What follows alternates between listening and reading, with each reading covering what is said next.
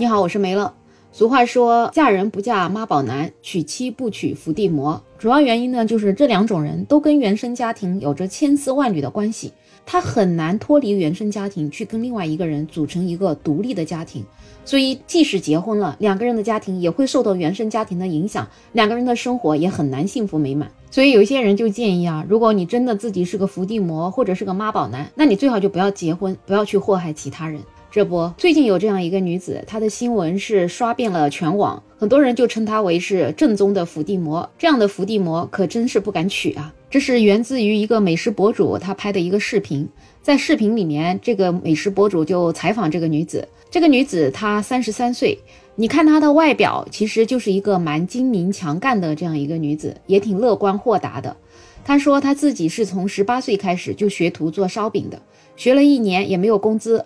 后来呢，就学会了这门手艺，就自己开店，到现在已经干了十二年了。每天早晨他三点钟左右就要起床，一直干到下午一点钟左右，然后去睡一下。睡了之后呢，到八点多就起来继续干活。所以他一天整整要干活十几个小时。那高峰期一天能卖两千多张饼，挣钱最多的时候一个月可以挣十多万。所以这个女子她挣的钱其实是不少的。但是她对自己呢又十分的节俭，她说自己已经三四年都没有买过新衣服了，即使买衣服也就买四五十块钱的廉价衣服，就她身上的那件毛衣也就二十多块钱。这个拍视频的博主就问这个女子：“那你每天这么辛苦，怎么不考虑一下结婚呢？结婚了嘛，就有丈夫可以帮忙，两个人可以一起做烧饼买卖。”这样子就不会那么累了。这个女子她就说，等她弟弟结婚了，她再考虑自己的事情，并且她也说自己确实挺怕过年的，一过年家里的亲戚都会说她怎么还不找对象这件事儿。她还说她自己挣的钱都交给自己的父母了，并且呢，去年给弟弟也买了车，还买了一套一百二十九平方米的房子，并且将前一个卖饼的店也给了弟弟。那个店吧是生意比较好的，是家老店，每个月的收入大概有四万多块钱。他说：“只有弟弟过得好，父母才会过得好，那他才会过得好。”拍视频的博主就继续问他说：“网友们对你啊也是有很多的评论的，大家就觉得对你的这种做法表示很不理解。”这女子就回答。每个人的人生都是不一样的，网友不理解自己的做法也是正常的。但是每个家庭有每个家庭的事儿。这个女子从小她父亲的身体就不太好，她觉得她是长女，所以她要代替她的父母撑起整个家庭。现在她挣到钱了，也能够给弟弟买车买房，还能够把店过给弟弟，她的父母也是特别特别的开心。她觉得这样子的生活对她来讲就是很重要的。不知道看到这样的新闻，你会觉得有什么样的感觉呢？我的感觉就是，这位女子她真正是打心眼里要为了她的弟弟好，她一点都不觉得因为她弟弟而影响到她自己的生活有什么不正常的，她觉得这一切都是自然而然的事情。那么这种自然的感觉是从哪里来的呢？很多网友就觉得这肯定就是她父母从小就给她灌输的这种思想：你是家里的姐姐啊，你一定要照顾好你这个弟弟啊。真的，你从一个很小很小的孩子的时候，如果父母这么跟你讲，你就一直讲到你三十多岁，这个观念就很难改变过来了。所以他现在就是天生的就认为他是有义务、有责任去照顾这个家庭的。所以在这种情况之下，即使网友们有一些看法。他都觉得没什么，反正每个人家庭有每个人家庭的不同，我这个家庭就是这种情况，所以我照顾我的弟弟也是很正常的，也是天经地义的。你们想说什么，你们就说什么好了，反正跟我也没有什么太大的关系。所以说到底，其实还是他的父母的教育坑害了他。如果说弟弟小的时候作为姐姐的要照顾他，我觉得也是情有可原的。可是等弟弟都已经上了大学，都毕业，自己都有工作了，这种时候为什么还要姐姐去照顾他呢？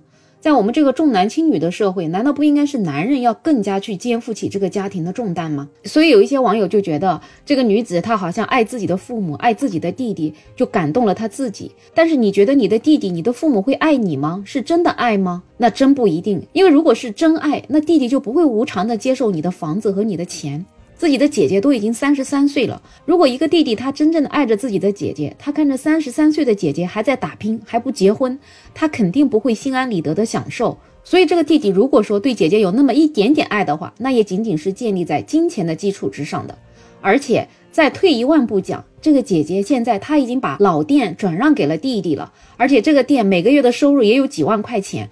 那这种时候不应该弟弟更加可以自力更生了吗？这么能干的姐姐靠自己的新店完全打拼，也能够很好的过上自己的生活。但是就在这样的情况之下，姐姐仍然还不愿意结婚，还要等弟弟结婚了，然后再去考虑自己的事情。那如果是这样，我觉得她也不能如愿以偿。因为弟弟结婚了，还得生孩子呢，生了孩子还得往上养呢。我估计这个姐姐永远都逃脱不了照顾弟弟的命运，所以她这一辈子可能她都结不了婚了。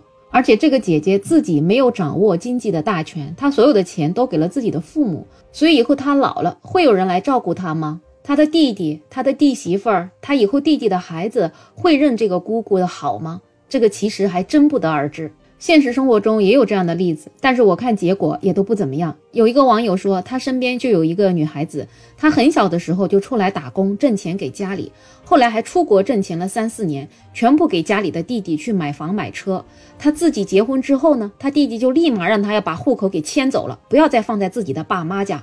所以你看，她这不就是养了一个白眼狼吗？这女孩也就纯粹感动了自己，最后还被弟弟给赶出家门。还有一个女孩子也是这样子。三十岁之前挣的钱，也都是给妈妈、给家里盖房子、给弟弟交学费、给弟弟存钱娶媳妇儿。结婚了，有钱也往娘家拿。自己的孩子生了，已经三岁了，偷偷把存折里的钱借二十万给弟弟买车。最后老公家里实在是受不了了，就跟他离婚了。他离婚之后想搬回自己出钱盖的房子，结果妈妈嫌弃他离婚了，不许他回去。他想找弟弟去帮衬他，弟弟也不搭腔。最后还是弟媳妇儿还了他十万块钱。但是也就不再理他了。一家人都觉得他离婚是因为他自己性格不好。现在自己租了一个房子，在孩子幼儿园的附近，一边带孩子，一边在幼儿园里面做生活老师，生活就特别特别的苦。可是他之前不也是感动了他自己吗？他在拿钱给父母、拿钱给弟弟交学费的时候，一定是没有想到最后的结局是这样的吧？说到这些伏地魔的女子，一方面对他们有一种怒其不争的感觉，其实另外一方面，他们也真的是特别特别可怜。因为他们从小就在父母的那种教育之下，他认为他作为姐姐，他就必须要这样子做。在他的世界观里面，哪怕是牺牲自己的生活，也要去照顾整个家庭。因为他的整个世界就是他父母给他营造好的这样一个世界。所以，那他怎样才能够从伏地魔这个境遇当中给走出来呢？其实，更多的还是希望他能够自己觉醒吧。那怎么样才能觉醒呢？其实还是希望可以多多看一看网络各式各样的评论吧。虽然网上的是是非非各种评论比较多，仔细去斟酌一下，仔细看看其他人的故事，也能够影射到自己身上，也能够从更多的角度去看待自己的问题吧。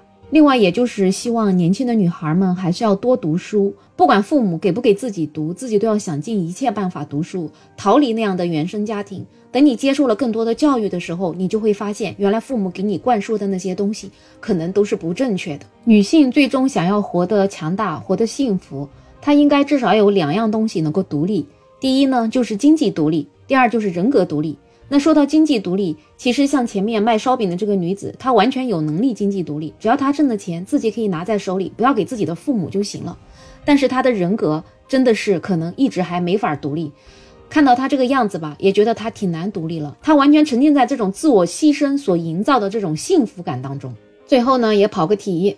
这位卖烧饼的女子，她还做淮南牛肉汤。她每天三点钟起来，就是为了熬这个汤的。哇，看到视频里面，她拿起那个大勺子，在那个桶里面焯起牛肉汤的时候，哎呀，口水都流出来了。那个汤真的是熬的真不错呀！她弄的那碗淮南牛肉汤，我都想吃了。如果不是因为她是一个伏地魔，我会真的特别特别佩服这样子能干的女子。但愿她这辈子还能够有觉醒的那一天吧。好了，本期的话题就聊到这里。有任何看法，可以在评论区留言，也欢迎订阅、点赞、收藏我的专辑。没有想法，想加入听友群的朋友可以加我。没有想法的拼音再加上二零二零，我是梅乐，我们下期再见。